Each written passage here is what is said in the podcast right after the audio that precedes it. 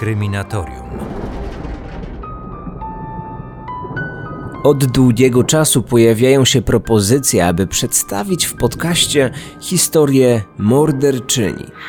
Oczywiście, kobiety zabijają znacznie rzadziej, nie mówiąc już o zbrodniach dokonanych przez seryjne zabójczynie, ale takie sytuacje również miały miejsce w historii.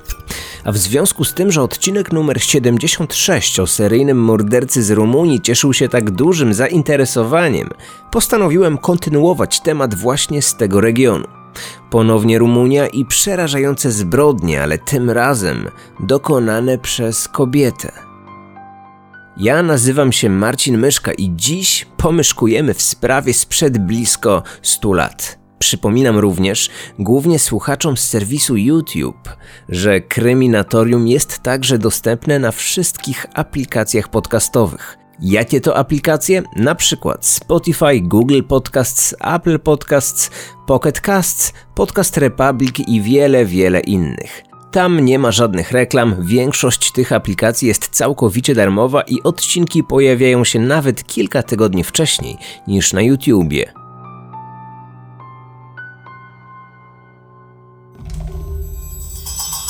Kryminatorium. Otwieramy akta tajemnic. Vera Renci reagowała szybko. Wystarczyło niewiele. Niewinny uśmiech posłany innej kobiecie, zalotne spojrzenie lub czułe słówko. Gdy w umyśle Wery pojawił się choćby cień wątpliwości, niewierni panowie szybko kończyli w cynkowej trumnie. W piwnicy jej domu policja odkryła później 35 takich makabrycznych pamiątek. Czarna wdowa do końca swoich dni twierdziła, że wszystkich ukochanych zamordowała z miłości. Oto historia kobiety, która kochała na zabój. O jej życiu nie wiadomo właściwie zbyt wiele. W wojennych zawieruchach zaginęły dokumenty i fotografie. Nie zachowało się nawet jej rodowe nazwisko. Imiona jej ofiar, daty i miejsca już dawno pokrył mrok historii. Z niewielu informacji, które ocalały wciąż jednak można stworzyć portret Wery Renci, kobiety, którą do zbrodni pchała chorobliwa zazdrość, a paniczny lęk przed samotnością nie pozwolił jej rozstać się z ukochanymi, nawet po ich śmierci. Przyszła na świat w roku 1895 w rodzinie rumuńsko-węgierskich arystokratów. Mieszkająca w Bukareszcie rodzina nie znała biedy. Od najmłodszych lat wszyscy okazywali małej Werze wielkie zainteresowanie. Bogaci rodzice spełniali każdą jej zachciankę. Gdy jej rówieśnicy przymierali głodem, ona zajadała się ciastkami sprowadzanymi specjalnie dla niej z Wiednia. O nic nie musiała prosić dwa razy. Nie znała też odmowy. Sytuacja zmieniła się diametralnie, gdy zmarła jej matka. Pogrążony w żalu ojciec sprzedał posiadłość i postanowił wyjechać z Bukaresztu. Trzynastoletnia szlachcianka przeniosła się do okazałej rodzinnej willi w mieście Beczkerek. To dzisiejszy Zrenianin w północnej Serbii. Tam jej ojca coraz bardziej pochłaniała praca. Nie miał już dla swojej jedynaczki tyle czasu co dawniej. Przyzwyczajona do skupiania na sobie uwagi Vera reagowała na to ze wściekłością. Nie potrafiła pogodzić się z myślą, że nie jest już najważniejsza. Jawną wrogość okazywała też w stosunku do każdej kobiety, z którą jej ojciec próbował ułożyć sobie życie. To pewnie okres dojrzewania. Za jakiś czas Vera z tego wyrośnie, zrozumie swoje zachowanie i na wszystko będzie patrzeć inaczej. Miarka jednak się przebrała, gdy doszło do wydarzenia, które kilkanaście lat później opisał magazyn The American Weekly. Pewnego dnia w ogrodzie ich rodzinnego domu znaleziono martwego psa. Gdy ojciec zapytał córkę, dlaczego pies nie żyje, dziewczyna nie chciała początkowo odpowiedzieć. Dopiero groźba kary sprawiła, że Vera ze łzami w oczach przyznała się do otrucia zwierzęcia. Zaskoczony ojciec zapytał wtedy, dlaczego to zrobiła. Odpowiedź, którą usłyszał, przeraziła go. Zabiłam go, ponieważ zeszłej nocy podsłuchałam, jak mówiłeś sąsiadowi, że oddasz mu mojego psa, bo przeszkadza ci jego głośne nocne szczekanie. A ja nie chcę, aby mój pies należał do kogokolwiek innego. Opuszczając mnie, opuszcza również ten świat. Żarty się skończyły. Cierpliwość ojca również. W roku 1910 15-letnia arystokratka została odcięta od rodzinnego majątku i odesłana do żenistej szkoły z internatem. Tam miała się nauczyć radzenia sobie z niekontrolowanymi wybuchami gniewu i zazdrości oraz właściwego prowadzenia się. Jak się później okazało, nauka nie przyniosła zamierzonego skutku, a chorobliwa zazdrość miała towarzyszyć Werze Ręczy do końca jej dni. Zamiast dobrych manier, żeński internat nauczył ją życia, jakiego do tej pory nie znała i które zaczęło jej się podobać. Bardzo szybko stała się kobietą. Najpierw byli to uczniowie z pobliskiego gimnazjum, potem nauczyciele, później bankierzy, oficerowie lub zagraniczni przedsiębiorcy. Lista kochanków wydawała się nie mieć końca. Jej wybór padał na coraz starszych dżentelmenów i coraz bogatszych. Panowie obsypywali ją drogimi prezentami. Ona oddawała im całe swoje serce. W każdym kolejnym kochanku Vera zakochiwała się bez pamięci. Oni jednak nie zamierzali tej miłości odwzajemniać. Gdy się znudzili, zaczynali kłamać, zdradzać, w końcu odchodzić. Młoda panna postanowiła znaleźć sposób, by skutecznie zatrzymać przy sobie tych, których pokochała, i wkrótce ten sposób znalazła. Nie miała jeszcze 20 lat, gdy wyszła za mąż po raz pierwszy. Karl Schink był od niej o 40 lat starszy i bardzo bogaty. Po ślubie zamieszkali razem, ale szczęśliwe chwile skończyły się wraz z narodzinami ich syna Lorenza. Czar prysł, a znudzony małżonek zaczął coraz częściej spoglądać zalotnie w stronę innych dam. Sytuację pogorszyła przeprowadzka państwa Shing do rodzinnego domu Wery w Beczkerek, która nastąpiła po śmierci jej ojca. Tam austriacki bankier stał się bardzo szybko popularny w kręgach miejscowych bogaczy. Został też ulubieńcem ich żon, po czym zniknął bez śladu.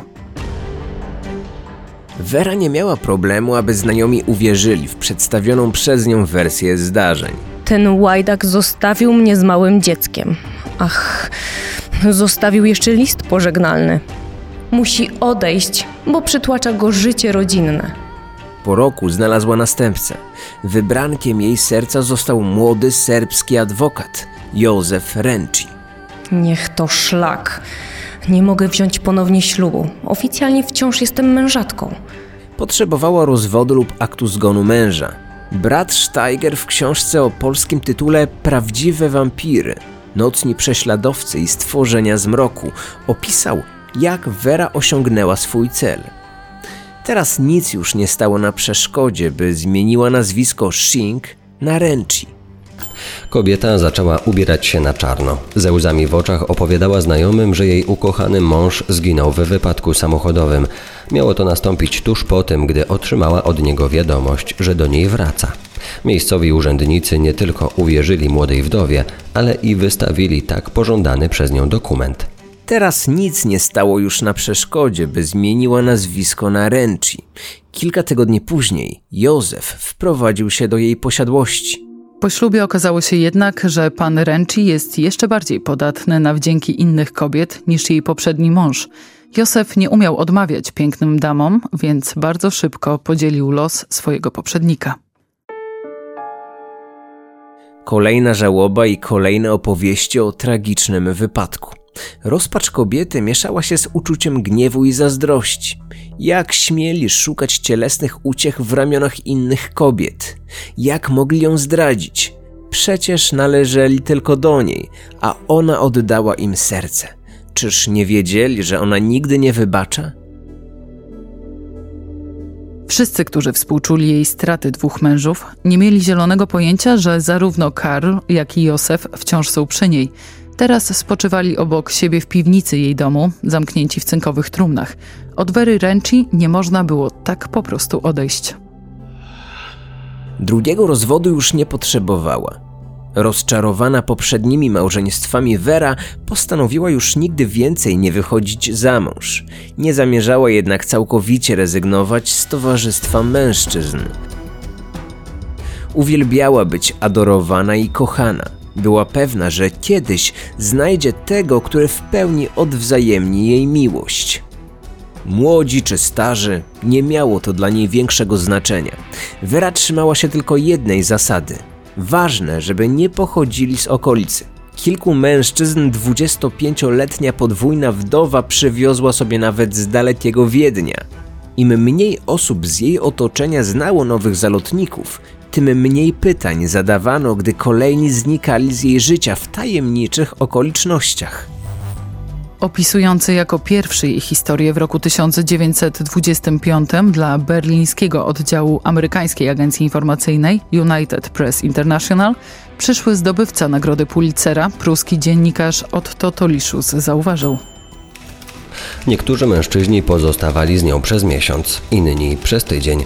Byli też tacy, których trzymała przy sobie jeszcze krócej. Nigdy nie wybierała spośród mężczyzn pochodzących z jej okolic. Wszyscy, których do siebie zapraszała, przybywali z daleka.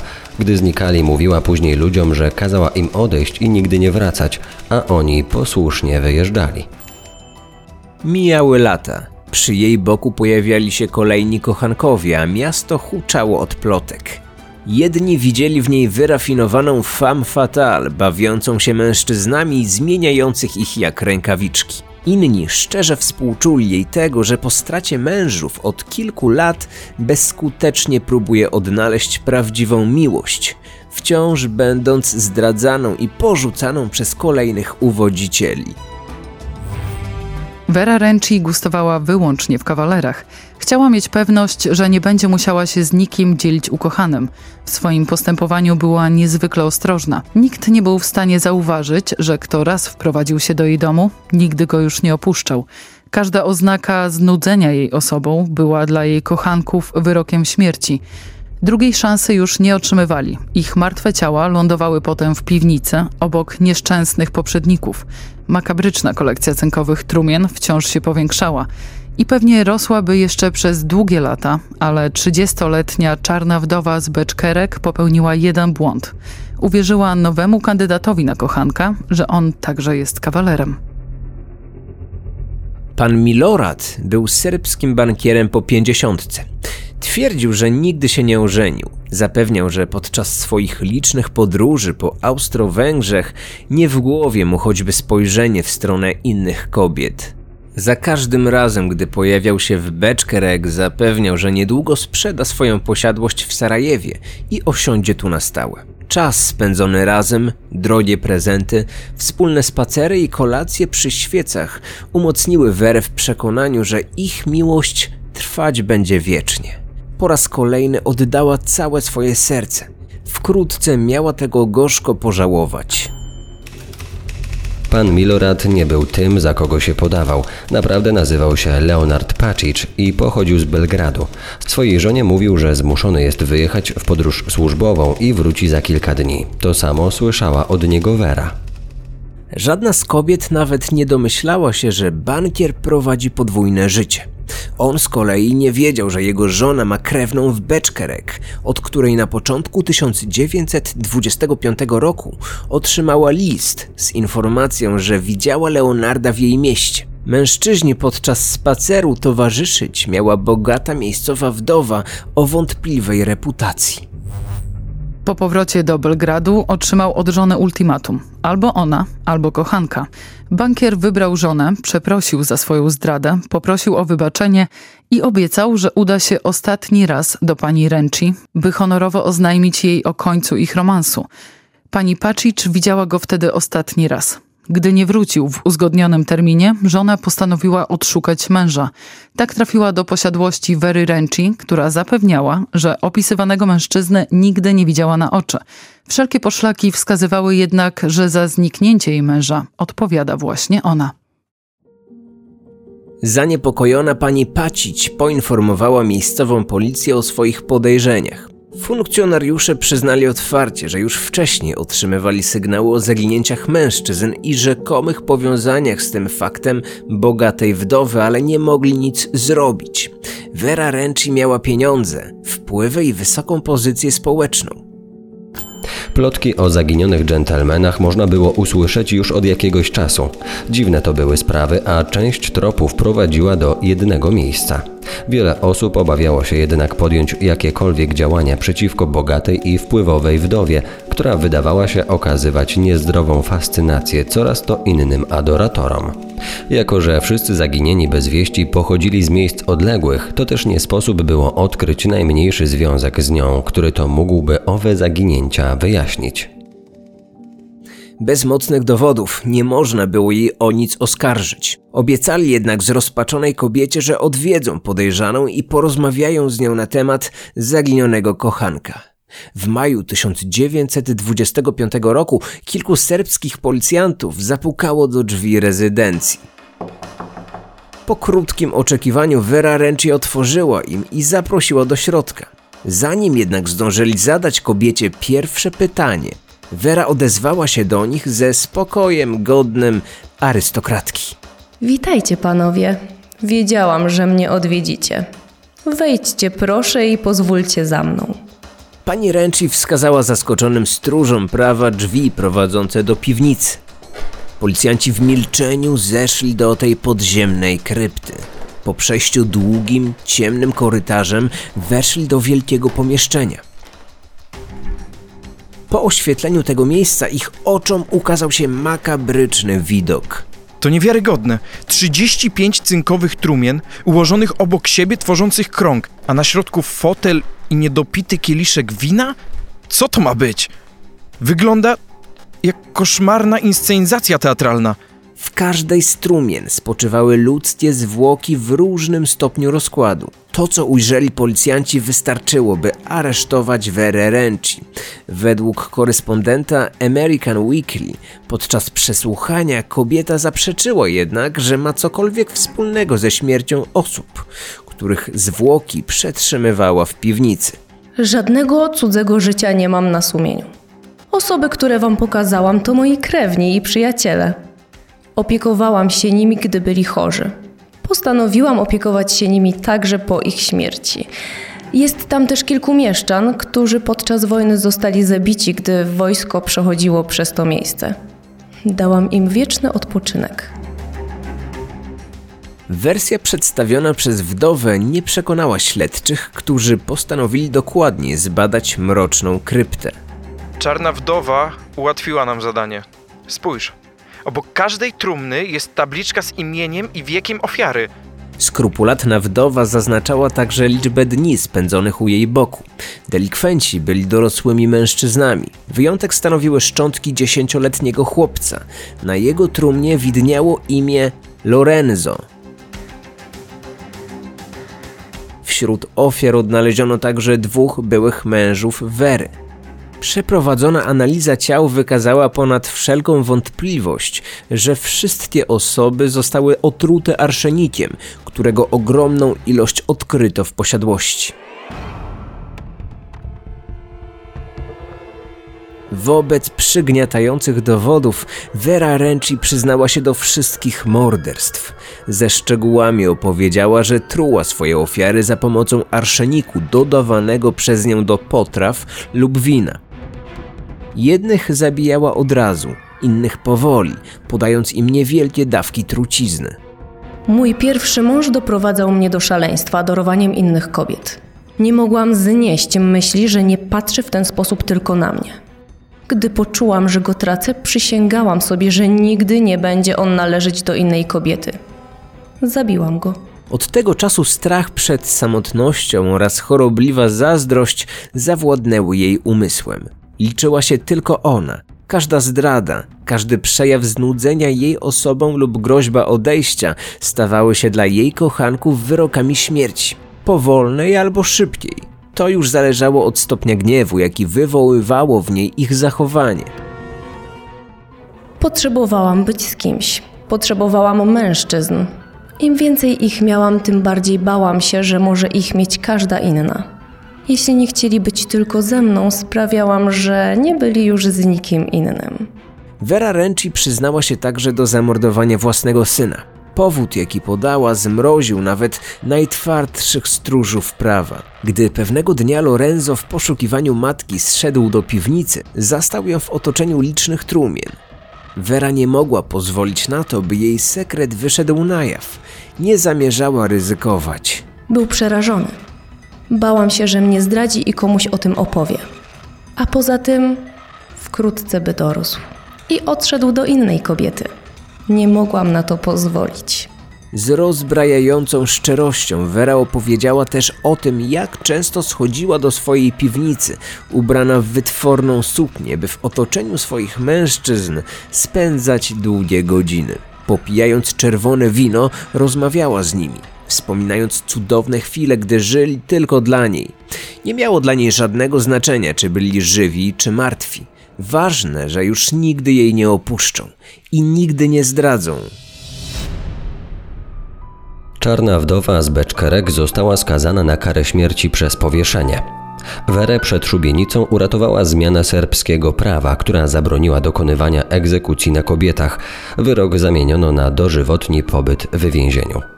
Podczas odbywania kary kobieta zaczęła zdradzać objawy choroby psychicznej. Zaczęła widzieć swoje ofiary. Coraz więcej czasu spędzała na rozmowach z byłymi kochankami.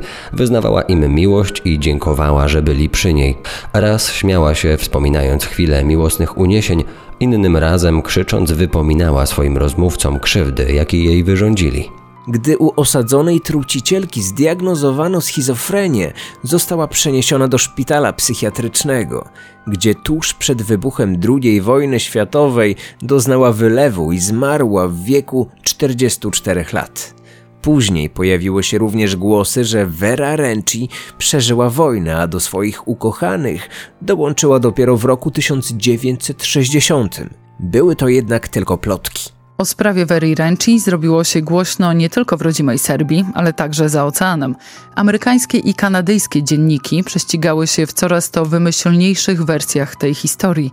Nowojorska Gazeta Poranna, The Kingston Daily Freeman, jeszcze przed jej procesem, na pierwszej stronie, porównała Werę do słynnej córki papieża Aleksandra VI. Ciała ofiar umieszczone w cynkowych trumnach i odpowiednio oznakowane. Kobieta oskarżona o zabicie dwóch mężów, syna i 32 innych zalotników.